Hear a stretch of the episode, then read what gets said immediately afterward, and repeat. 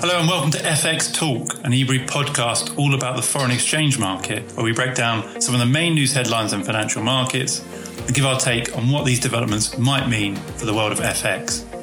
My name is Matthew Ryan, Senior Market Analyst here at Ebury. I'm joined as always on the podcast by two of my colleagues, our Chief Risk Officer, Enrique Diaz Alvarez, and Market Analyst, Roman Ziruk. So we start today's podcast by looking back at what has been a very busy and, and volatile week in the FX market, particularly following Wednesday's FOMC meeting. And we said prior to um, the podcast a couple of weeks ago that we thought that the Fed would likely take on a, a less dovish stance this month in light of rising inflation and strong recovery seen in the US economy since the start of the year. And that was indeed the case. And in fact, the bank surprised most of the market by signaling it's becoming increasingly concerned with the aggressive increase in US prices.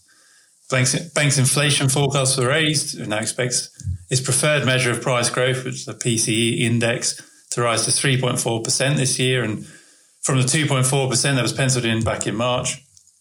Of even greater significance was the upward shift in the bank's dot plot. And this shows where policymakers expect rates to be over the forecast horizon. And this continued to indicate stable rates this year and next, but it also showed two hikes in 2023, having previously shown none. And the, the latter was very much behind the aggressive move witnessed in the dollar, which rallied across the board, ending trading last week up anywhere between 1% to 3% against most major currencies. But what do you guys both think about last week's Fed meeting, in particular its revised dot plot, and of course the FX re- reaction? I mean, I was definitely taken a bit aback. Uh, not so much about the dot plot. I expected uh, them to bring forward the uh, the first hike into 2023. And frankly, 2023, 2024 make, doesn't make that much difference because uh, it just means that the first hike is very, very far away. But I was a bit taken aback by Jerome Powell in the press conference because Jerome Powell, the Chairman Powell, has been perhaps on the dovish end of the opinions of the Federal Open Market Committee that makes the monetary policy decisions in the US. And yet, at the press conference, I thought there was a significant change in, in his outlook uh, in the sense that he recognized that uh, the main constraint to the US recovery and to bringing back the jobs that were lost uh, during the pandemic was no longer the demand side. There was plenty of demand, but rather uh, the supply side, meaning that uh, a lot of those workers that, that those 7 million jobs that are missing relative to what we were at the beginning of the pandemic uh, some of those people have decided to take early retirement. Other people have moved. Other people are having trouble finding childcare. So it's not just a matter of uh, making sure there's enough monetary and fiscal stimulus. You have to give time and you have to help the supply side absorb this workers in a productive manner. And that was so. So the the, the tenor of his comments in the during the conference uh, had changed significantly. Now, it is true that we're still talking very theoretically. I mean, uh, we're not talking about hikes until 2023, 2024. Uh, there's been no discussion that I can see about tapering of actually starting to to uh, when is the this enormous pace of purchases of treasuries and mortgage bonds going to stop. So this is all still at the very theoretical level, but nevertheless, it is a significant change in tone. Okay, so when it comes to the Fed meeting last week, I think that the most interesting part was in fact the change in tone.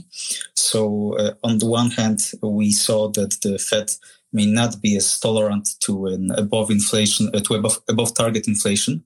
And on the other hand, we saw that uh, the tone regarding the situation and the prospects uh, of the labor market uh, has shifted, uh, in my view, uh, quite significantly. Uh, the poll suggested that in one or two years from now, the situation uh, should be significantly improved. so it, it, this was, I think, the most surprising to me. and in addition to that, what was interesting was the EM currency spectrum reaction. So we saw the two main emerging market, market currency indices that we followed, the MSCI and the JP Morgan, uh, declining by 1 to 2%. Uh, and this was quite significant. And in my view, it was an overreaction. And I think that this view was uh, validated at the beginning of this week when we saw the many emerging market currencies stabilizing or uh, reversing uh, some of those losses. And I'm still quite comfortable with our view regarding the appreciation of the EM currencies going forward. Uh, generally, I don't think that uh, what we saw from the Fed changes the situation that significantly. We are basically talking about a slightly earlier timetable for hikes, but we are still looking at uh, 18 months ahead and maybe even a 24 month ahead period. So th- this is still a, a long way to go. And many EM currencies, many EM countries are already uh, reacting by hiking interest rates. So those currencies uh, should be immune uh, because of that, uh, at least to a, uh, significant extent, in my view. I, I, would agree with that. I would agree that uh, it's not quite enough to, for us to change our, our general view that this massive fiscal and monetary stimulus in the developed world is, is a positive for uh, inf- inflationary trades and emerging market currencies in particular. I think we need to pay close attention. It is true that so far, you know, wars are cheap. I think it could be that the Federal Reserve is trying to allow its rhetoric to do the, the work, the inflation fighting work uh, that policy used to do. Uh, and I think that we should be wary of taking it too seriously until we see some specifics as to reduction of this monetary stimulus, in particular, uh, a, tapering of this, this massive purchases of uh, treasury mortgage bonds that they're conducting every month. But it is it does bear uh, watching closely. Yeah, so I'm pretty much on the same same page as both of you. I think we talked about this internally yesterday. I was, I was certainly a little bit surprised um, by the extent of the rally in the in the dollar off the back of um, the Fed meeting. We sort of went in, and the market went in expecting a, a less dovish tone. The market was know, bracing for a dot plot that showed at least one hike um, before the end of 2023, and that's indeed what we got. But I think the move was probably exacerbated by a couple of things. Firstly, probably the number of uh, members that now see higher rates over the forecast horizon. It was up fairly significantly to 13. Um, now expect hikes before the end of 2023 from the seven that they expected that back in March, which is very much, I think, on the upper end of what economists had anticipated. And also, I think there was a significant unwinding of short positions um, that were held prior to the meeting. And investors have generally adopted, I think, a relatively bearish view of the dollar so far in the second quarter, you know, betting that the removal of COVID restrictions would be good for risk appetite, bad for the dollar. Um, but actually, now with the Fed sort of bringing forward their expectations for the timing of the next rate hike, I think that's certainly, at the, very least, softened that narrative. And I'm sort of certainly less bearish on the dollar than I was um, this time last week. I think we'll move on now to our second main topic. Um, we're going to focus firstly on the, on the, Bank of England meeting, which is coming up this Thursday, and also talk about our, our, general thoughts on how authorities around the world are responding to rising inflation. Now, the BOE's Monetary Policy Committee, committee has actually been uh, among the more hawkish uh, of the main central banks in the past few weeks.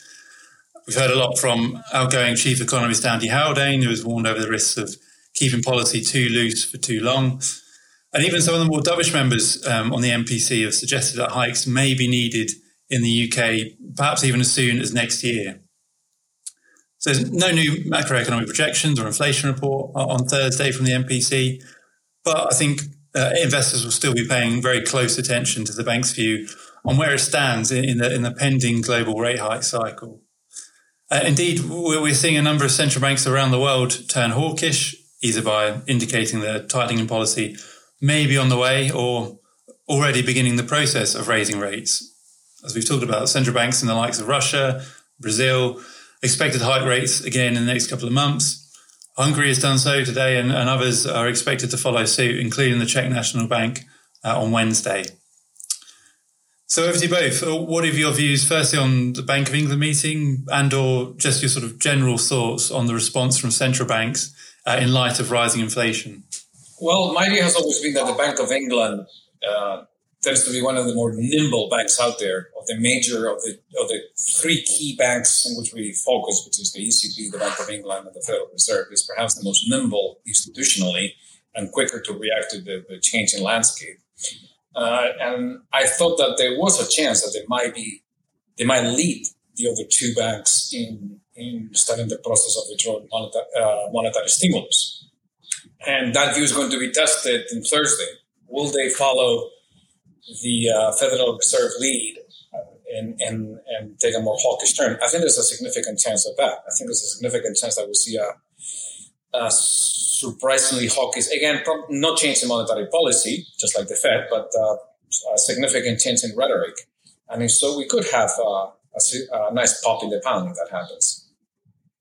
Yes, so I think that Thursday will not bring any particularly important monetary policy decisions. This is not a super Thursday, so they're not going to unveil projections and there won't be any big press conference. Uh, so I think that uh, with any announcements, they might want to uh, wait uh, to the meeting when we are going to have those. Uh, however, I think that they they're going to be a bit more comfortable being a bit more hawkish, especially that the inflation in the UK has surprised to the upside recently. So I think that the Bank of England among the three banks that we are focused on the most, so the uh, ECB, the Fed, and the Bank of England, uh, I think that the BOA has uh, been the most active uh, and uh, would likely stay that way going forward. So I wouldn't be surprised if it raised rates uh, in 2022 before the Fed in 2023. And I think right now this will be the scenario that the markets uh, are going to be looking at uh, more closely. And I think it would be interesting to see how the bank will respond to those expectations uh, going forward. Yeah, I, I, I think it would be an interesting one. I think this meeting this week may actually take on slightly more uh, importance than, than usual, particularly after last week's Fed announcement. Um, as is usually the case, the big announcements of major policy shifts usually um, occur as a quarterly inflation report and the, the projections are released.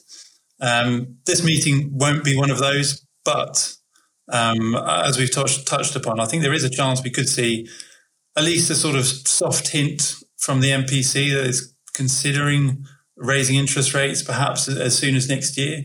Um, we've already had comments from one or two members in the last few weeks that they see hikes possibly as soon as 2022 if the, the rebound in the UK economy continues uh, on its current trajectory. Um, and in fact, the market is actually pricing one in in Q3 uh, of next year, which is significantly sooner than, um, for instance, the Federal Reserve indicated last week. Uh, and we've already heard from other central banks, Bank of Canada, for instance, Reserve Bank of New Zealand, um, that have suggested they expect to hike rates around then. Um, and I would, I would very much put the Bank of England in a similar sort of camp to those two. Um, having said that, I think probably my base base case scenario would be for the MPC to perhaps wait until August um, before uh, sort of engaging in a more forceful forward guidance. Uh, you know, at which stage the bank should have a, a better idea um, as to the unwinding and lockdown measures, which of course in the UK are set to be the next uh, sort of landmark for all restrictions to be removed uh, is on the 19th uh, of July. So they should have a much better idea um, as to both the recovery in the UK economy um, and also the impact that that's having on UK inflation. We'll finish then by talking about our spotlight currency for the week. Um, we talked in our last episode about one of the worst performers in the past couple of months, the Peruvian new sol. Uh, this week, we'll discuss one of the best, and that's the Russian ruble. Uh, the, the, ruble has rallied around the 72, 73 level uh, to the dollar, up around 6% from its lows in April. This has been helped by a combination of both rising commodity prices and the aforementioned rate hikes um, that we talked about earlier from the Central Bank of Russia. A host of economic indicators as well have also turned positive, and the Russian economy appears on the brink of returning to its pre COVID size. Um, but what do you both make of the ruble? Um, and do you think is, is it a buy, sell, or a hold opportunity? I mean, clearly a buy. If you like emerging market currencies in general, you have to like the uh, the ruble. And in fact, I will notice that oil prices have barely even noticed this this uh, this market uh, wobbles from last week after the Fed. I mean, oil is actually higher than it was before the Fed started its hawkish turn. Um, so I think that uh, our bullish view on ruble is, has been completely validated by the price action of the last five days, and I'm definitely the side of a buy. It's there are you know a number of reasons that are in favor of, of the currency. So one, we had a significant rally in the commodity prices, uh, and there, as Enrique said, uh, increasing further. Uh, at least looking at the oil price after the Fed meeting, uh, and Russia has quite good economic fundamentals. Uh, we have a large positive current account surplus, uh, and we have a, a large stock of reserves the growth is relatively immune to uh, sanctions. Uh, however, there are a few negatives uh, that I think need to be taken into consideration when looking at ruble right now. And the one is that it's uh, probably the number one political currency in the world. And contrary to some Latin American currencies, this uh, most of it has to do with international uh, politics and particularly relations with the West, with the United States and the European Union, but mostly with the United States. So ruble is uh, very fragile when it comes to any talk of sanctions or any imposition of sanctions. And we were able to see it at the beginning of the week uh, when we got um, information that the US is working on further sanctions for the poisoning of Alexei Navalny, the Russian uh, opposition leader, um, who is in jail. Uh, and uh, additionally, uh, the situation on the COVID front in Russia is actually turning quite bad right now. So not only the vaccination rollout is slow. Uh, currently, only around 24 doses have been administered per 100 people, which is significantly lower than in the EU or the US, where it is around 73 and 95 respectively. And even uh, the other large market countries like Brazil, Turkey, or China, uh, they are much further ahead. Uh, there is a unwillingness, I think, in Russian people to get the vaccine. Uh, and uh, this has translated into an increase in the number of cases in coronavirus. So right now we are looking at levels that we saw uh, at the turn of January and February. Uh, and uh, this has also translated into increase in deaths. So uh, yes, the ruble fundamentally is a very good currency. It's extremely undervalued on many fronts particularly uh, looking at the comparing it with the commodities, particularly oil. Uh, however, this is a risky currency, and I think that it should be stressed that it can move uh, in any direction depending on how will Russia's uh, foreign relations look. Uh, however, that being said, I would still think that the argument that is undervalued wins, and I would still think that at the levels that we that we are currently, it, is still a buy. For me, yeah, I think it's, it's, a it's a big buy opportunity for me, and it has been for a while actually. Despite those downside risks that you mentioned, Roman, I think what we're seeing at the moment is a in terms of the ruble is a culmination of a number of supportive factors that I would expect to continue um, for a little while yet. Uh, on the one hand, of course, we've got commodity prices that have, have, risen across the board so far this year, particularly oil, which is good news for the Russian ruble. And I expect we could get potentially further gains in, oil prices as vaccines are rolled out around the world and as restrictions globally um, are removed. And the Central Bank of Russia, of course, as we've talked about, has been one of the more hawkish uh, in the EM universe, which is another uh, supportive factor for the ruble. Um, I would expect another 50 basis point hike in the next meeting in July, um, we could see additional ones during the remainder of the year. And that presents a, quite an attractive proposition um, for investors, particularly um, I think if real rates in Russia return back into positive territory, which I think they may well do um, in the coming months.